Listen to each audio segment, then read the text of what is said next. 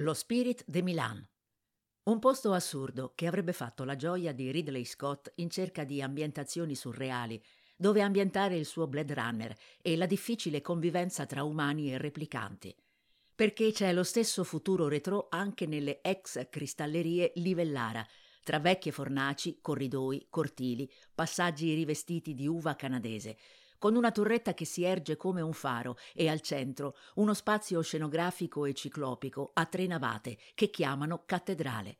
Certo, la periferia nord-ovest di Milano non è la distopica Los Angeles del mitico film del 1982 e Luca Locatelli, della società di eventi Claxon, non è il sosia del grande regista britannico, ma Spirit de Milan è il suo capolavoro, uno spazio entrato nell'immaginario delle serate meneghine come un presidio della musica swing, dove ritrovarsi, esibirsi, ballare, mangiare e socializzare, scomodando anche eventuali reminiscenze dialettali, perché sono e restano un patrimonio da tenere in vita. Brutale, eppure maledettamente intrigante, e non potrebbe esserci luogo più appropriato per iniziare l'esplorazione della Bovisa.